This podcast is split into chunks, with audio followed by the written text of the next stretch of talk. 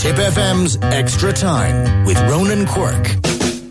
Brought to you by your winning local team at Real Estate Alliance. OREA Oundil and Nina, OREA Stokes and Quirk Clonmel, and OREA Seamus Brown Ross Cray. See realestatealliance.ie. Hello, good evening and welcome to another edition of Extra Time. My name is Ronan Quirk. We're here until 8 o'clock this evening. We'd love to hear from you. Our text number is 083 311 3311.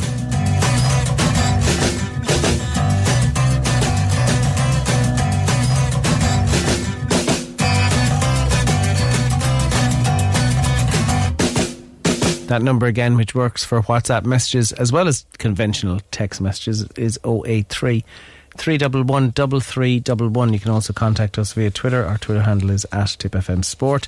And lots to talk about tonight. Later in tonight's show, we'll be announcing the October Sports Star of the Month. This Tip FM Sports Star of the Month runs every month in association with the Talbot Hotel in Clonmel and John Cork Jewelers in Care. So we've had a number of nominees come in, but we will be announcing the winner later on in tonight's show. We will be reflecting as well on Grange Mockler's great success in the County Intermediate Football Final Replay, a 1-point win for them. So many replays this year in our county championships, both in hurling and football, have been 1-point victories, and the Intermediate Football Final Replay on this weekend on Saturday was no exception. A 1-point win over Arlo. We'll be reflecting on that, and we'll also be reflecting on Laura's defeat in the Intermediate Hurling Championship, Provincial Championship, I should say. We had some camogie success in terms of All-Star Awards. Geraldine Canal brings up to date on that. Lots of local rugby, lots of local soccer, and also a reflection on the Breeders' Cup success for Aidan O'Brien. We'll be talking to David Burns before we go off air this evening. Our text number again is 083 311 3311. I'm delighted to join. My first guest tonight is the chairman of the County Football Board, Conor O'Dwyer. How are you, Conor? Good, Ronan, yourself? Mighty, can't complain. Big week for you, because a lot of anticipation built the longer the vacancy at the top job of Tipperary football was left vacant. And I'm sure there's a sense of relief and pleasure for yourself as much as anything to get an appointment and a team in place. Yeah, certainly, Ronan. It probably took a little bit longer than we would have hoped, being honest with you. You know, David finished up, I think it was last June. Ideally, you'd like to have it in place at the start of the knockout stages of the football championship, but it wasn't to be. But, you know, we're really delighted at the end of a fairly long and arduous process, you know, to have what we believe is a really strong team in place for the next 3 years, you know, led by Paul Kelly. But, yeah, listen, I wouldn't like to have to do it every summer, being honest with you, Paul. It was long and slow, but I do think we've got our man in the end. What was the market like when you went out for a candidate? Because there was a number of names linked with the Tipperary position. Maybe some of them had traction, maybe some of them were hyperbolic. How did you find that process in terms of how attractive a Tipperary position was? Yeah, well, of course, you wouldn't believe everything you read online or in the papers in terms of some of the rumours. But, you know, the big challenge, and I think all counties face, irrespective of their Division 4 or Division 1, is the role of an inter-county manager now is such a detailed and busy role. It's not for everybody. You know, I spoke to one or two former inter-county managers who said it was taking at least 40 hours a week, you know, and that's a huge input. That's a huge ask of anybody. And I spoke to a number of guys who may have done it in the past, and they maybe have young families or busy in work, and it just wasn't for them. And I think that's a challenge for all counties. I think a number of counties like ourselves took them a good number of weeks to get a manager. In fact, you know, there's one county still without a manager. It's difficult, but that is the main difficulty I encountered, that unless people were, you know, had an awful time in their hands, or unless they're hugely hungry for the role, they said, you know what, actually, I've done it. I don't think I want to get back in there that quick. So, yeah, it's interesting. We spoke to a number of people, a lot of people who were very helpful, I have to say, you know, and we bounced ideas off a lot of people. But, I'm glad, Ronan, it's all over, and we can look forward to the next couple of years under Paul Kelly. It's a question I'll ask Paul myself when I do get to meet him, but did you get a sense from him when you sat down with him what his football philosophy is? Yeah, I would say he'd describe it as progressive and attack-minded. You know, and now maybe all future managers say that, but yeah, I know guys who've been involved with him before in various clubs, and the philosophy is certainly a positive one. It's not all about parking the bus, but I would say as well he's fairly pragmatic, I guess. You know, that within reason you do what you have to do to win, but I would describe it as certainly attacking being the first thing to look out for. But again, I don't want to speak for Paul on that, to be honest. I'm sure he'd gladly have a chat at you at some stage. But yeah, certainly a man who thinks deeply about football, you know. Not a household name, but I do know, you know, obviously in a process like this run, there's a certain amount of due diligence done on all sides. And I did speak to a couple of guys whose opinion I would hold in high regard about Paul Kelly and what he'd done and what he's capable of doing. So, you know, from all those discussions, I got a real good feeling about this guy.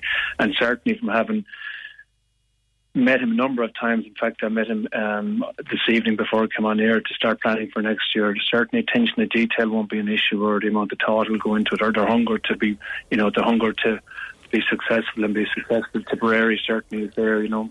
There was a lot of, I wouldn't say disquiet, but there was a lot of people who were disappointed, is probably the word I should use, at the fact that our County Senior Football Championship was concluded without a management team in place.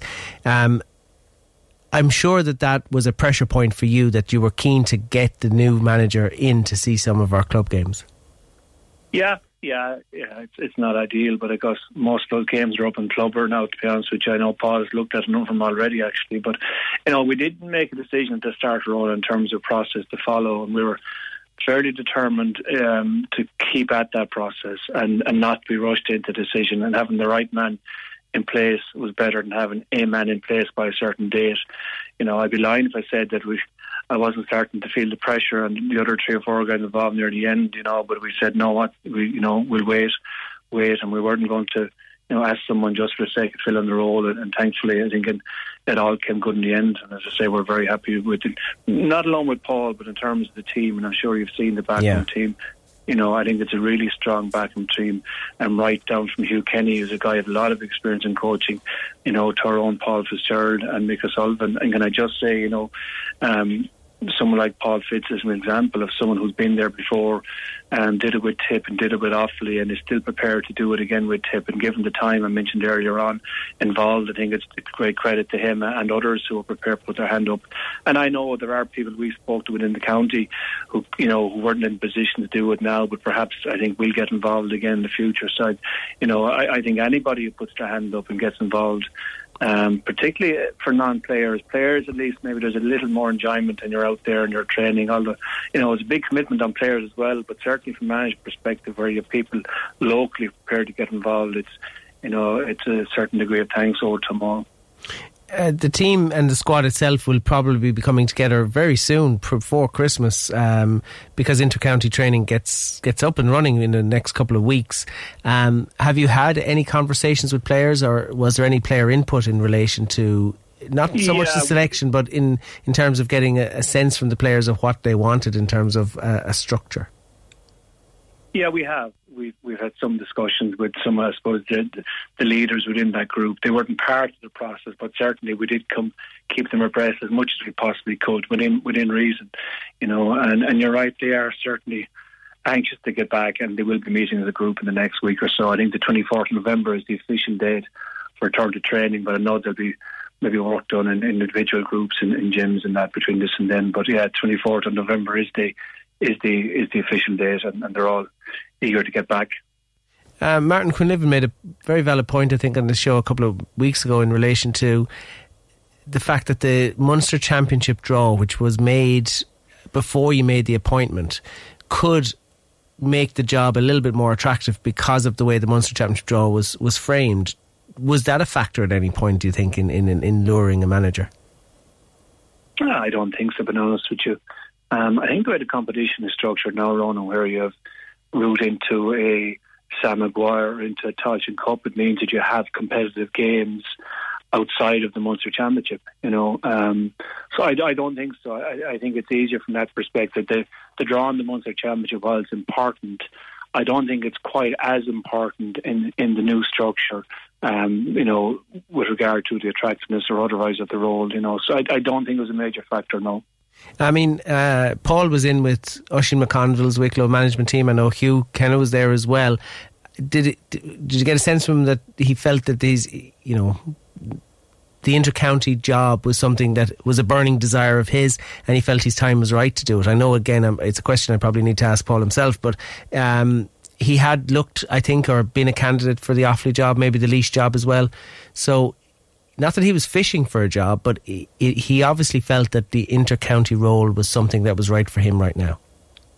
Yeah, I that's a fair comment. You know, he had been mentioned to us much earlier in the process, but our sense, and I think rightfully so, that maybe he was looking at one or two other roles, but so he only became available in the last number of weeks. But yeah, I think it's fair to say this is a guy who's been there and done that at club level, was involved in Wicklow for a year, and clearly this is where his ambition lies. So yeah, again, I don't speak for Paul, but certainly that would be an accurate reflection. Yeah, and obviously the cutthroat nature of the Dublin Senior A County Championship, he's getting to his own club, Thomas Davis, to a final back in 19, I think it was. You know, that those sort of level, the level that championship is played at, wouldn't be a million miles off inter-county standard, I wouldn't have thought. Certainly it wouldn't be far off Division 4 standard, which is where Tipperary will start their campaign. Yeah, well certainly I think club level across the board in every county in the country has gone... No, it has gone to such now that it's the gap is narrowed between what happens in the top clubs and what happens at inter-county level. And that's been the case now for quite a number of years, you know. So, yeah, it's still a fair jump, though. It's a fair jump in terms of, I'd say... Commitment. The time commitment, and particularly coming new into a job, into a county where you're not overly familiar with, in terms of getting up to speed and getting all the players, getting to know the structures and the clubs and all that. I think, yeah, listen, there's a huge learning curve in the first few months, but I think this is a guy certainly up for the challenge anyway. I think he found himself at the county intermediate final on Saturday. I'd say he liked what he saw. Yeah, good game. Yeah. Certainly very exciting. Yes. You know, I think Grange Mockler were the winners, but you know they scraped home. They got a pint a few minutes to go, but certainly two games that didn't lack for atmosphere and some wonderful footballers on both sides. You know, and yeah, listen, Arlo. Sort of disappointed they came so close, but yeah, a good advert for Tip football and certainly plenty of talent on show. And next Sunday I think it's Commercials against Newcastle West in the stadium, which again showcases the strongest team in Tipperary over the last number of years, who have a number of inter-county panellists. Yeah, and they'll be out for, as you well know, Ronan, they'll be out for revenge. They mightn't like us using that term, but I think revenge is a great thing to use in any dressing room. It's a great dish served cold.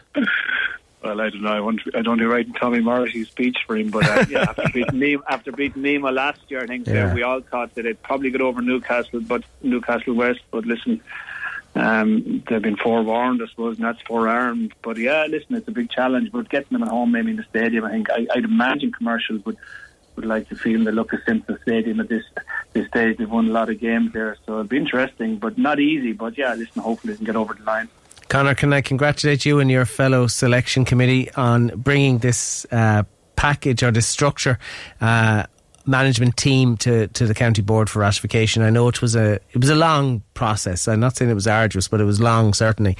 And so congratulations to you and your team, and also for all the hours. You talk about the hours that managers and backroom teams put into inter-county panels, but also the amount of hours that some of the administrators put into football in this county should not go unrecognised. And my thanks to you for all your efforts and over the years with the county board. Have you much longer to go? I'm not trying to push you out the door now, but your term of office is coming to an end, is it? You can push away, Ronan. Another 5 weeks. Well, we haven't fixed the date of our AGM, but it's in the first week or 10 days of December. So another 4 weeks, and I'll be out the gap. Okay, well look, I'm delighted that this chapter got concluded well in advance of that, Conor. So my thanks to you, and my thanks for all your help over the years, and I'm sure we'll bump into each other in due course, and thanks for everything. Lovely, thanks for all right. And just Conor, before I go, I think everybody wishes Paul Kelly and his team the very, very best of luck. I just think that needs to be said, that we wish only the best for our inter-county teams and anyone who wears a blue and gold jersey, football, hurling, camogie, ladies football, whatever it is, we wish them the very, very best. And I just wish Paul the very, very best of luck in his endeavours. Thank you. I don't doubt that from now on. Thank you indeed. Thanks, Conor. Take care. Good luck. Okay, mind yourself. Bye. That's Conor O'Dwyer joining us there with news of that county football board appointment of the management team for next year. So we wish Paul Kelly the very best of luck. We have a break to take. Lots of text and lots of comment on that. We'll be back in a minute. The Tip FM Sports Star of the Month with the Talbot Hotel Clonmel, multi-award winning wedding specialists with state-of-the-art leisure facilities and spa with food served daily. The Tip FM Sports Star of the Month. Get your nominations in now. Yeah, you're very welcome back to Extra Time here on Tip FM. Really a great story, I think, happened over the course of the weekend. Heartiest commiserations to Arlo, who obviously, in order to make any good final, you need two teams, and Arlo certainly contributed massively, I think, to both days in the intermediate final, both the drawn game and indeed on Saturday in the 1-point defeat at the hands of Grange Mockler Ballyneil. But I'm delighted to be joined by the chairman of Grange Mockler Ballyneil, JJ Crowley. How are you, JJ? Not too bad, Rowan. How important was it for your club to get over the line and regain your senior status? Well, it was hugely important because this team, we'll say, were very successful in underage in that, and between minor and under 21, so like they've been knocking at the door the last 2 or 3 years, and I felt like if we didn't do it this year, that it might fall away and we might never get there, like, you know. Just for listeners who needed to be reminded, you won a minor A championship in 19. You followed that up with an under 21 A championship in 2020. You were intermediate finalists in 2020 and 2021. You were county semi-finalists last year. So over the course of from 2019 to now, you have enjoyed a very significant amount of success. 2 nice pieces of silverware, but this has to be the cherry on top. Without a doubt, yeah, without a doubt. It was something like that when it started the year. Like that, I thought, like, I knew we had the talent to do it, but to get all the jigsaw in place and get all the right people in the right positions, and I think we got it right this year. Yeah. And what was different this year, do you think? Well, I suppose. Shane,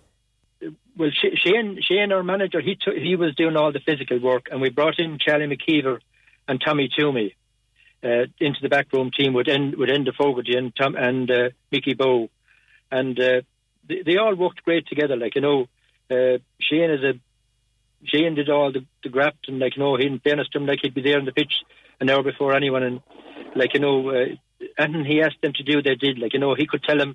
He could send out a text saying, "Bring your runners tonight," and they'd be wondering what the runners were for. And they'd train for an hour and a half, and he'd say, "Come on, into the cars now. We're going up to the Mass Rock, and we do a 7-kilometre trip around the Mass Rock." And, like, there was a lot of fellas came around the Mass Rock there, and I wouldn't like to tell you what they were saying about Shane on the way back. I know that run well, unfortunately. I know what it does to your legs. Yeah. But they bought into it, and they there was no complaints from the. Like, we have some of them. James Wallace would be 40 plus. I won't say how many pluses, James, but I remember one night they were going around the Mass Rock and there was 10 young fellas behind him, and that was showing those young lads, like, you know, if James Wallace can do it, we need to step up, like, and they did step up. Tommy Toomey brings a lot of analysis and analytics to a backroom team. Was that you know, and I suppose in a modern game you do need somebody who's got an eye in the stand, who's looking at things a little differently to the manager who's looking at exactly what's happening in front of him.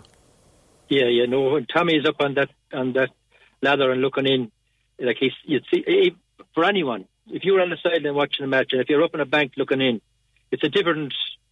And if you can switch off, you can see things that a different perspective. I think, different perspective altogether. Yeah, definitely. Yeah. The match itself, I think, you know, you had a slow start, and I'm being kind with that. You were 7 points behind.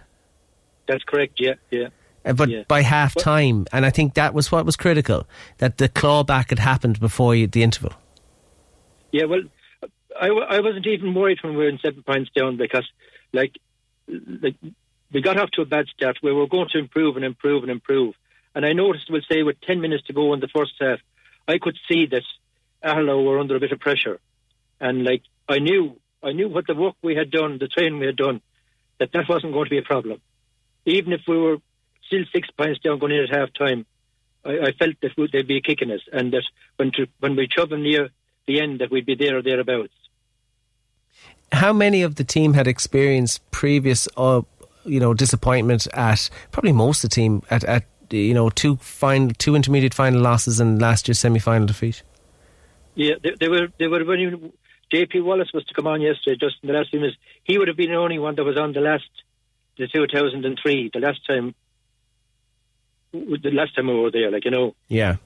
But all the rest of them, like, but they have all tasted success, so, like, they know what it is, like, you know. But I'm wondering how much they needed to bottle those disappointments. You know, it's a cliche in sport, you got to lose one to win one. I'm not so sure I can entirely subscribe to that theory, but sometimes it does hold true. Yeah, but Charlie instilled in him that they were capable of doing it, like, you know. And like, whatever it is about a teacher when he's talking to him, he's able to get through to him, and they bought into everything he wanted them to do. And like, okay, he could get cross at times, and he could, but like, they would say to you that they had never had a coach like him. The drills and the different things they were got to do, like, you know, and the attention to detail was just unbelievable. What I think is wonderful as well, JJ, if you don't mind me saying, is you now progress as Tipperary representatives. And there is something about your jersey and representing Tipperary. I don't think listeners need that explained to them about your club colours and representing Tipperary. But it's next Sunday. There is a celebration. I'm sure the lads will have enjoyed this weekend. But they've had that drawn match. They've had the replay. And they're out again this Sunday now against Rowan Moore of Waterford. They're out again this Sunday, like, you know. Hopefully the celebrations will stop tonight. I can't guarantee that. Are you going to issue a curfew? Well, I'd love to, but I don't think they listen to me, though. No, I don't know if they listen to us right now. They might, well, I don't know where they are in the parish or in the whole area, but good luck to them anyway. Good luck to them is all I'd say. I don't know if they're good luck to them. Where's that match against Rowan Moore on, do you know? We don't know. I spoke to the Munster Council Secretary this morning, and I just wanted to know, like, has the pitch to be enclosed, and does it have to have a stand, and different things like that, so... He's to come back to. We looked at two or three options, and he's to check with the Waterford club, and he said he'd come back to me. Forgive me for asking: is it a Tipperary or a Waterford venue? Well, it's a Tipperary venue. Oh, that's okay. All right. Yeah, well, look, we don't have to get a pitch now. That's it is. It's very difficult. And one thing I learned, which I, in my ignorance, and I'm almost embarrassed to say this on air, but I was unaware of the genesis of the cup that she won, and the significance that it has as well to the Grange Mockler Ballyneil club, because everyone remembers Mick Hogan, but the Bill Barrett Cup is named after a former teammate of Mick Hogan's. That's correct. Yeah. Was Bill Barrett on the Bloody Sunday team? As far as I know, he was. Yeah. Well, it's fitting. Yeah. Listen, I wish you well. I wish you well next Sunday. I hope you enjoy the celebrations, and you don't always get what you deserve in sport, JJ. But maybe this time, Grange Mockler did. It was a good football match. If I may pick out, like just near the end, Barry Grogan, our lads were saying, "Push him out over the line, push him out over the line." Barry kind of stumbled, and then he straightened himself up. And I'd say I haven't seen a point like it since Mark Fitzgerald scored the one in Semple Stadium. Well, I tell you, with Mark Russell in the first half, he got two beautiful points. Like, I mean, for a neutral there, I'm sure it was a nice thing to watch, like, you know. Well, that's fulsome praise indeed. We've all seen what Mark Russell can do on any stage. He's done it in Crowe Park, he's done it in Thurles. He's a great man to kick points from distance. And anyone who's watched football over the last number of years don't need reminding of the, you know, the quality that Barry Grogan has brought to football in Tipperary and to his parish of Arlo. Correct, yeah. No doubt about it. And Mark, if you can't stop Mark from getting from gear 1 to gear 2, you're in trouble. Does not, because when he gets rolling, it's hard to stop. What I like about him as a player, not wishing to go off on a tangent, is that it's very rare to see fellas kick the ball from 45, 50 metres nowadays. But he's got the capabilities and the bravery and the confidence to do it. And I wish there was a lot more like it. They gave an exhibition now, the two of them, to be fair to him, like, you know. Well, and on that note, now I'd like to wish Mark all the best. He's going to have an operation on his ankle now shortly. He put it off the week before last, so. I'd like, on behalf of myself and the club, to wish him well. Absolutely, we wish him well, because I think that Paul Kelly, the new Tipperary football manager, will be watching that one with interest as well. Listen, best of luck, JJ. I hope you enjoy next Sunday, and enjoy the celebrations, and enjoy. You'll enjoy your Christmas dinner one way or another when it comes around this year. Yeah. Thanks, JJ. Good luck and thanks. Thanks, Rowan. Thank you. Bye-bye. Great story, Grange Mockler. As somebody says on text, it's just what the doctor ordered for Grange Mockler. Somebody else is bemoaning the fact that there's just so little football, senior football in West Tipperary next year, despite the fact that Arville Rovers are the only senior football team in the West Division, mean that there will be no West Senior Football Championship next year, just the O'Donoghue Cup. I can't say I know the answer to that, my friend, but I think the West will certainly rise again after a disappointing year for them. But it was so much what was it, 3 teams relegated from senior football this year. There was a high attrition rate in relation to that. Let's just turn our attention momentarily to the match that took place between Currafin and Laura. It was a disappointing result for Laura. One texter says, like all Laura supporters, I was very disappointed yesterday, but this defeat does not define this Laura team, who have been magnificent over the last 2 years and who can now look forward to senior status in 2024. Lads, you've done us proud. Let's hear from Ken Hogan, who was disappointed but mightily proud of his charges when he spoke to Paul after the match on Sunday. Yeah, I'd say we were slightly apprehensive going in. Any information we got, we knew that they were a fairly formidable team. I suppose when you're in unknown territory, you don't know how we'll approach it, but I suppose even in the dressing room before the match, I felt that we were, all of us maybe were a bit laissez-faire in the situation. The real tension in championship games, I didn't sense that today. So from our perspective, I suppose we thought we prepared as well as possible. We had a club wedding on Friday, and in fairness to Paddy Kennedy, he's a club panel member, we don't pine for excuses. We said all the year we don't look for excuses, but we definitely were off the boil a little bit today. These guys have been brilliant all through the year, absolutely fantastic in their commitment and what they've given to the club. And we've had a whirlwind 2 years, and I suppose we hit a road stop today. I think in fairness to Currafin, they were a really fabulous, fit, fast group of players. You'd know they're a dual club. They knew how to use the ball. They played very well in the wintry conditions. But hats off to McDonagh Park again for providing the pitch and having everything good. But I think we have to take our hats off and say that the better team won. Disappointing day for us. But we learn from it. We go back now, you know, for the winter to the gyms and the spring, and get bigger and stronger, the younger fellas, and get organised again for next year. But as a group of players, I can't say one word against them. We've had the great days. I think we're 17 matches unbeaten up to today in 2 years. We hit a blip today, and that's one thing that we've just got to accept. Yeah, and from the start of the game, I suppose the early goal went in, but he bounced back straight away. You're kind of fighting uphill for large parts, went in 4 points down. What was the kind of word in at half time? Because he came out, he reduced it down to a point, could have brought it back level, and maybe things could have went differently. But at half time, what was the kind of the message to the team? The message was the same as always, keep our composure, take the scores. We felt, it was a high scoring game considering the wintry conditions. We didn't expect to concede, I suppose, the scores we did. That second goal was a killer blow for us, particularly when we had an opportunity to get the equaliser, went out by the post and, made it a drawn game. So we never got that opportunity to go ahead, Paul. But in fairness, we have to say, compliment Currafin. They were a well-drilled team, a well-drilled outfit. I suppose we were disappointed that we didn't play to our potential, but you can't go to the trough and go again, and I suppose we just got caught today. And it's the end of your year, but as you kind of mentioned, a very successful year. You would have achieved your main goal, which is getting back into senior. So I suppose these winter months now are about preparing for what's another step up in 2024.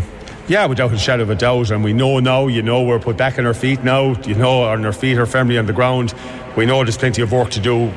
We know the panel of players have to, commit. We'll probably have new players next year coming through from underage, and that's what it's all about. It's about developing the players, but every player there give absolute commitment throughout the year, both with the junior teams and the Premier Intermediate, and I couldn't have asked any more of our players. Right, today it didn't work out, but in fairness, Currafin were the better team of the day. Extra time on Tip FM, brought to you by your winning local team at Real Estate Alliance, OREA Oundle and Nina, OREA Stokes and Quirk Clonmel, and OREA Seamus Brown Ross Cray. See realestatealliance.ie. You're very welcome back. Our text number is 083 311 3311. Geraldine Canan's on the line. Hi Ger, how are you? How you doing, Ronan? Good. I think it's so important for young Tipperary Camogie players to see the likes of Cát Devan and Karen Kennedy receiving All-Stars at the weekend. And it's just rewards for what they've done this year. It's probably not a massive surprise that our two best players got All-Stars, but it's fitting and just desserts for their efforts. Yeah, I totally agree with you. And I suppose it's a great end to the year, I suppose, for Tipperary Camogie. We've 6 nominations and you'd be always hoping, but I remember going back a good few years. I think we got 9 nominations and didn't win any awards. So, look, you know, you knew Cork, you know, unreal all year, brilliant in the final, we're going to dominate for deservedly picking up 3 awards. So, you know, although you kind of, I fully felt Karen and Cott certainly deserved 2 All-Stars, you'd never know really, you know, because you're only left with a 4 spots left, and you'd have Galway and Kilkenny always pick up a few All-Stars every year. So to win, I thought Karen was... Yeah, I think Karen had a magnificent year, yeah. Yeah. And she really set the tone. If you go back to the first league match against Galway, who were All-Ireland champions at the time, and she came up from centre-back all the way up the field and scored a goal, and kind of set the tone for a tip and for her performances for the year. And then, you know, Kosh, I suppose, is our chief scorer. She had one of the best performances I've ever seen her play, I suppose, in Crowe Park in the quarter-final. Got a wonder goal, contender for goal of the year, and I think that's, you know, that's where she probably stood out for an All-Star that day. And But, you know, brilliant for the 2 of them and brilliant for Tip Camogie. Absolutely. And I suppose we need to give some time to talk about Jean Kelly as well from Airog and Acarty. Now, over the years, you've seen some really good young stars playing really well for Camogie. And I remember Casey Hennessy when she was still in school and how impressive she was as a multiple star. I think she played soccer, she played Camogie. I think she was probably good at most sports. Talk to us about Jean Kelly and how good a season she had with the Tip Juniors. Yeah, look, Jean has been brilliant all year again. You know, the Soaring Star team is picked from the junior and intermediate championship, and it was announced previous to Saturday night, so we knew Jean had bagged the corner forward spot. She was also up for Player of the Year, you know, which just shows how good a year she had. Tip scored 10 goals on their way to the All-Ireland final, and amazingly, Jean had gotten all 10 of them. You know, she got 5 one day against Wicklow, got 3 another day, 2 another day. So she was just on fire from the get-go this year. And actually, from back, she missed a couple of league games. I remember interviewing her when she was back for her first league game. She was after having a surgery in her appendix. So it was amazing when you think where she came from. You know, that was a big blow to come and just be absolutely on fire for the championship. Tips, you know, best performer by a mile, our most dangerous lethal tacker, and you know, it didn't work out for us in the end in the All-Ireland final, but certainly Jean was one of the highlights, and it was great for Jean to go up to Crowe Park on Saturday and her family and to collect that award, and a fitting tribute again to Jean, and I suppose a reminder of the great year the juniors had getting to that All-Ireland final. Yeah, and sometimes they don't get the oxygen and publicity they deserve, but maybe when they did get to a final this year, we got an opportunity to see some of them at closer quarters than we otherwise might. Yeah, and look, in fairness, the whole county got behind them then, really. You know, we had an open evening there 2 weeks before the final, and the turnout was unbelievable, and all the kids looking for autographs. So there was a great buzz all year with Tip Camogie, and you know, when our seniors were beaten in the semi-final, you know, the juniors really carried the flag for us, and you know, they had a great year, and you know, you'd be delighted for them picking up an award. And I suppose it's, you know, these are individual awards. Everyone would prefer to be winning team trophies, but they're still, I think, a lovely thing, a lovely honour for the players and for the clubs, and you know, for their teammates as well. And you know, everybody that was in Crowe Park were all delighted. The girls' names were called out, and they went up to collect their award. So it was a great night and a great end to the. Yeah, a great end to the year, Ger. I think you might be coming in and out a bit on me. No. Yeah. Yeah, no, I just got the end of that. I think what your summation was apt, you know, that a great end to the year. The year you look back on it, there was highs and lows. Some positives, perhaps the Munster Championship being the one that you'll remember the most. Oh, definitely, you know, I suppose it's so hard to win trophies, and both the year is the All-Ireland and the league, but... Okay, I'm afraid that... Sorry, Ger, that line is coming in and out on us. We're going to have to take a quick break. We'll be back in just a second. We're welcome back to Extra Time. It's Ronan Quirk here. Our text number is 083 311 3311. Delighted to be joined on the line by John Long of Nina Ormond. How are you, John? Hi, Ron. How are you? How are things in Nina? Because 4 from 4 in the Division 2A, it's a hell of a start for you.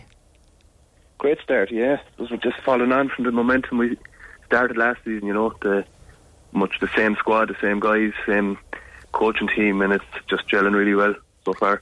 And is there any one thing you put it down to, or is it just the fact that there's familiarity now?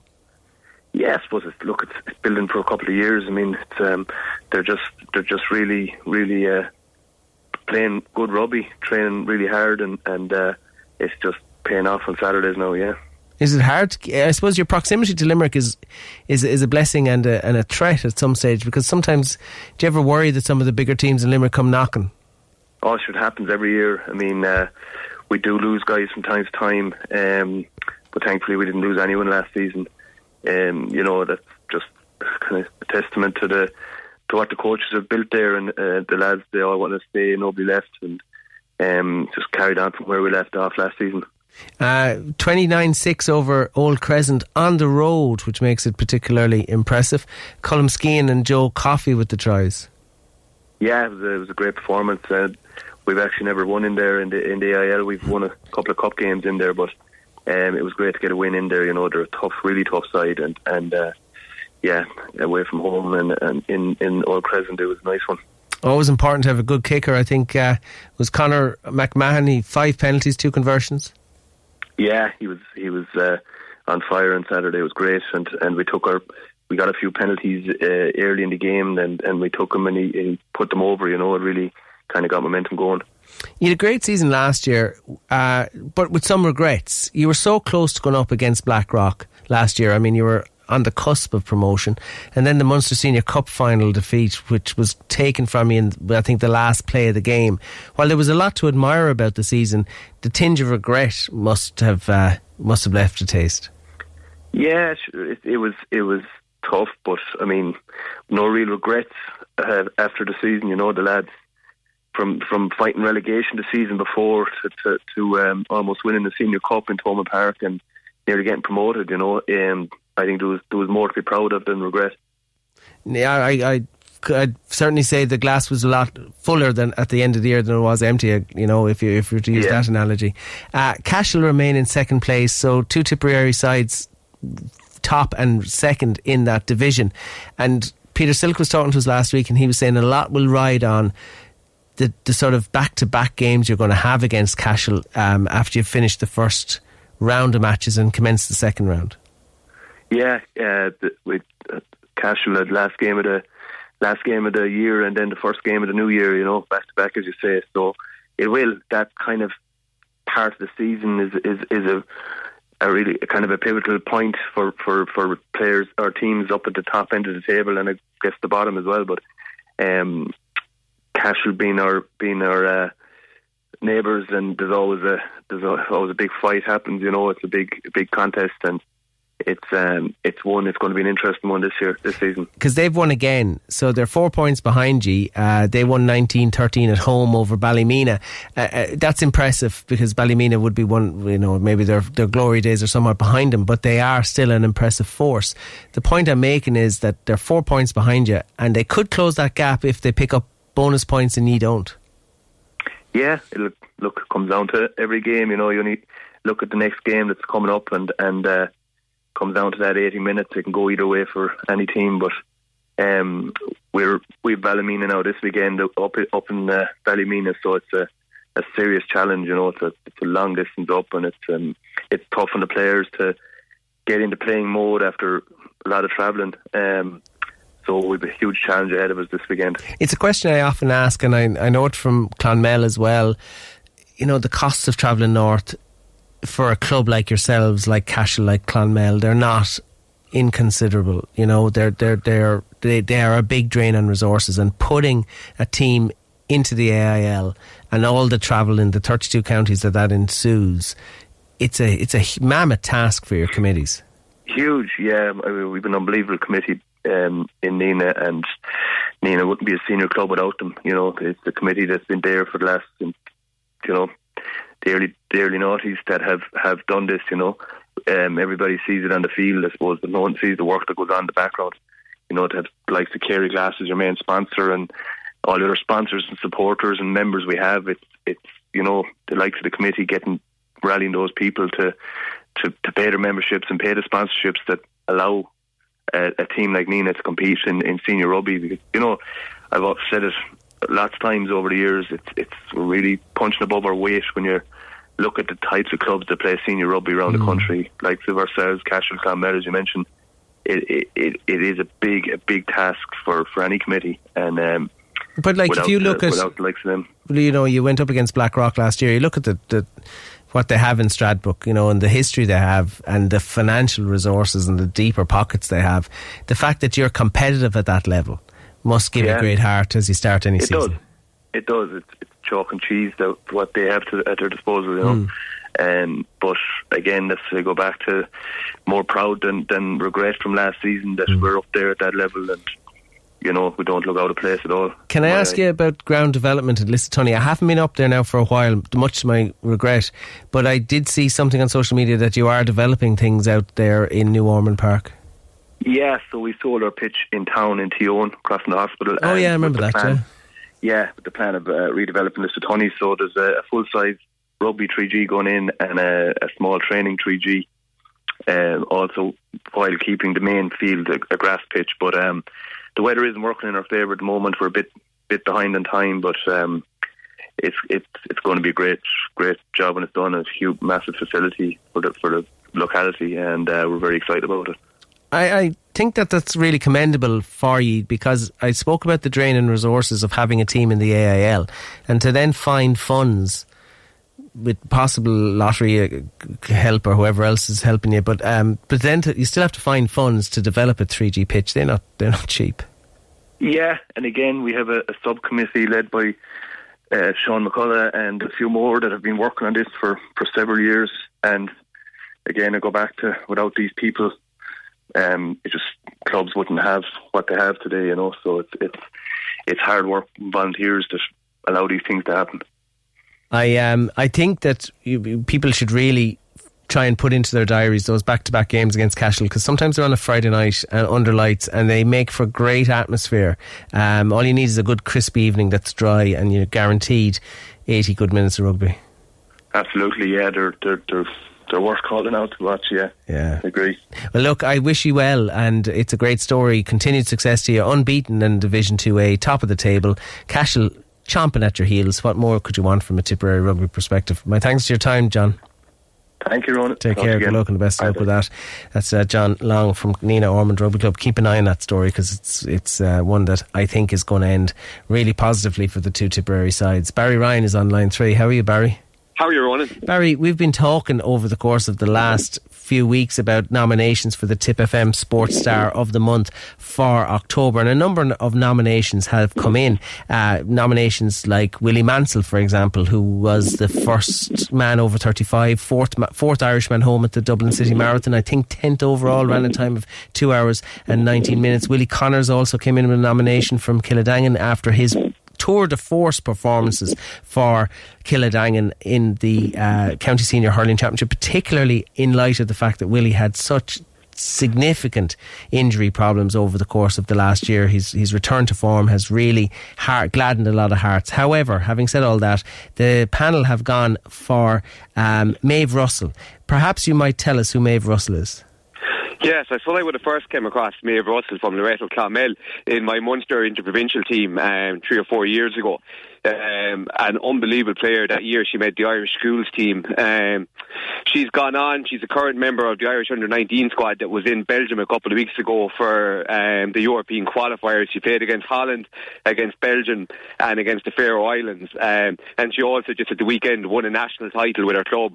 Wexford won the under-19 league by Shelburne 3-0. Look, women's soccer is absolutely exploding ever since the World Cup, and for us to have people like Maeve playing for Ireland from Tipperary and involved in those teams, you know, and possibly, you know, in the next few years, hopefully with Ireland qualifying for European Championships and World Cups, you know, to have somebody like that is fantastic. And special mention also to Keona Bergen and Grace's Patrick Ryan, who are also in and around these squads as well, and brilliant talents. But Maeve, I think, is an unbelievable role model for younger players. She played hockey for Munster as well, an incredible sports person, an incredible girl, and I know they're hugely proud of her in Loreto Clonmel, and I think I can speak for anyone that's worked with her. Just an incredible role model, and look, an unbelievably worthy winner.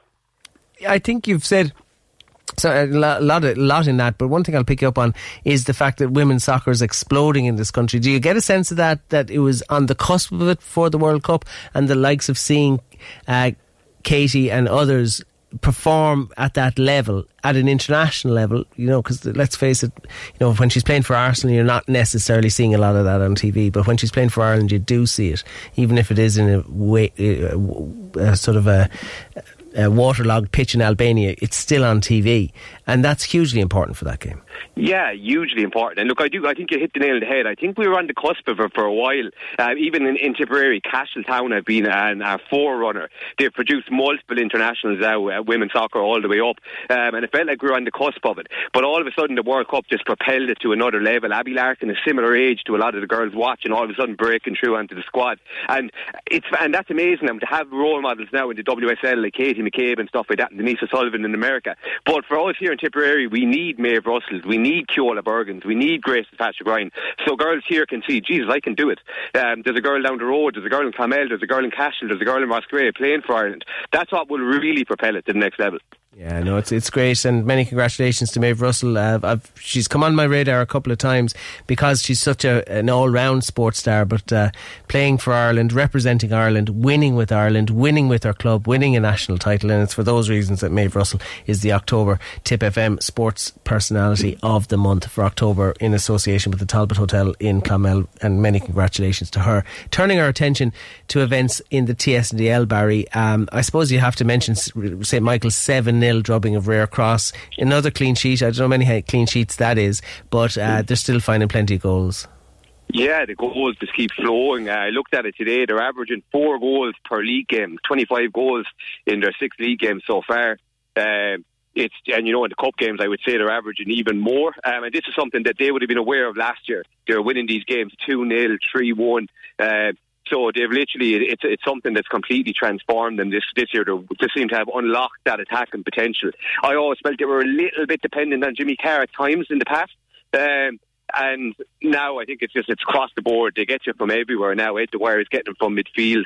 Danny O'Brien has come to the fore now. He's having a brilliant season as well. So, the goals are flowing. But look, it was good to see Peak Villa equally banging in 6 as well, and they're going to be banging there as well. They are, you know, because they are the two form teams in Tipperary right now. Yeah, and I think special mention to Pippi Carroll. I know we've mentioned him so many times in the past, and like at times I feel like we should mention Keith Cal more and stuff as well, but Pippi Carroll is just banging in goals, and look, he is their talisman. They've so many good players, but Pippi is the talisman. Yeah, and that was in, just for listeners, that was in a league match against Bancha Celtic, and we've seen how good Bancha are, especially now that the GAA has finished out there, that they're it's a tough place to go and play. It's a nice pitch, nice surface, it's a pitch you can play football on. Yeah, it was a game that I wondered what way it would go, because Bancha with the GAA coming to an end, but as soon as the game was transferred to Turles and moved to an afternoon kick-off, okay. Because the pitch wasn't playable, I knew then it was only going to go one way. But that will be a fixture later on in the year away to Bancha that we'll definitely want to keep an eye on. I think Bill will be aware of that as well. That will be a difficult game. But it ended up being a home game in Turles. And Look, as they do what they do at home, they made light work of it. Tumal Boris had a good FAI Junior Cup win as well, away to Care Park. Yeah, and look, they've done it the hard way. They've gone to the complex in the previous round and won.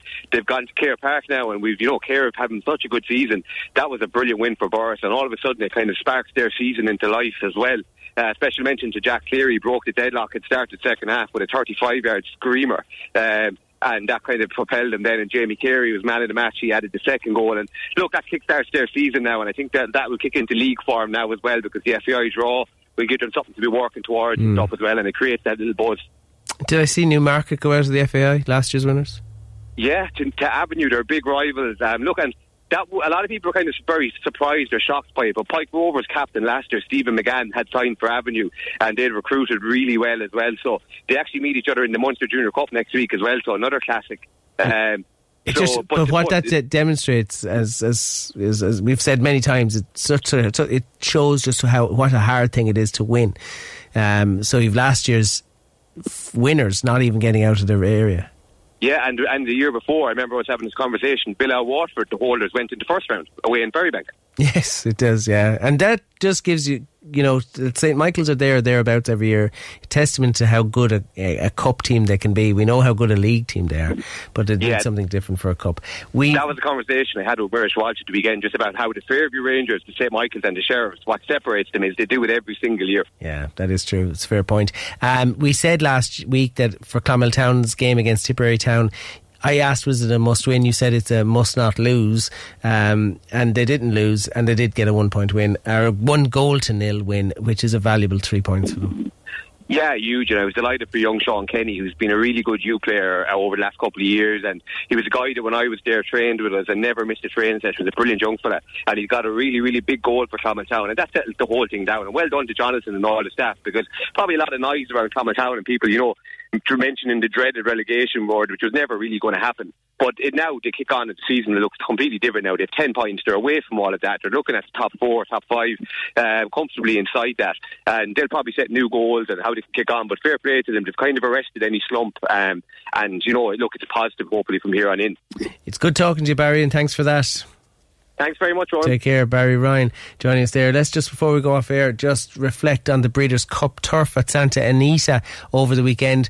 Rowan Moore guiding August Rodin to victory. 9-4 favourite was up there for Aidan O'Brien. Put in context for us, if you don't mind, David. Look, Rowan, it was a super performance. It was a very emotional weekend at the Breeders' Cup with so many big performances. But Augusta Rodin's performance was absolutely brilliant. Ryan Moore was at his very brilliant best as well on board. And, well, what a performance for Aidan O'Brien. Of course, two winners on the weekend, but unquestionable as well, winning on Friday evening. But this was a top-class performance by a horse that you feel, you know, there will always be the question is who was going to replace Galileo at Coolmore. Well, you know what, Augusta Rodin is going to be a very, very popular sire.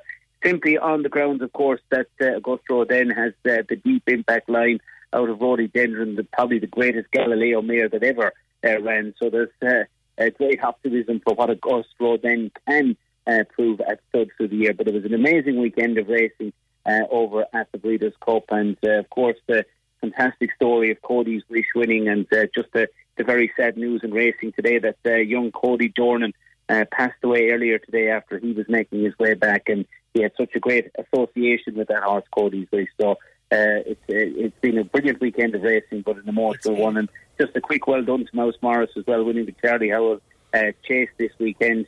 Really good performance, and a horse really to look forward to as the year goes on in Gentleman's Game. He beat Brave Man's Game, and of course we've got the Melbourne Cup at 4am tomorrow morning. I can't wait. Look forward to it. Thanks indeed for your time. Sorry it's so quick, David. Thanks for that indeed. That's all we have time for. My thanks to David Burns. Ian O'Connor produced. We're late for news. Let's go straight over to the newsroom.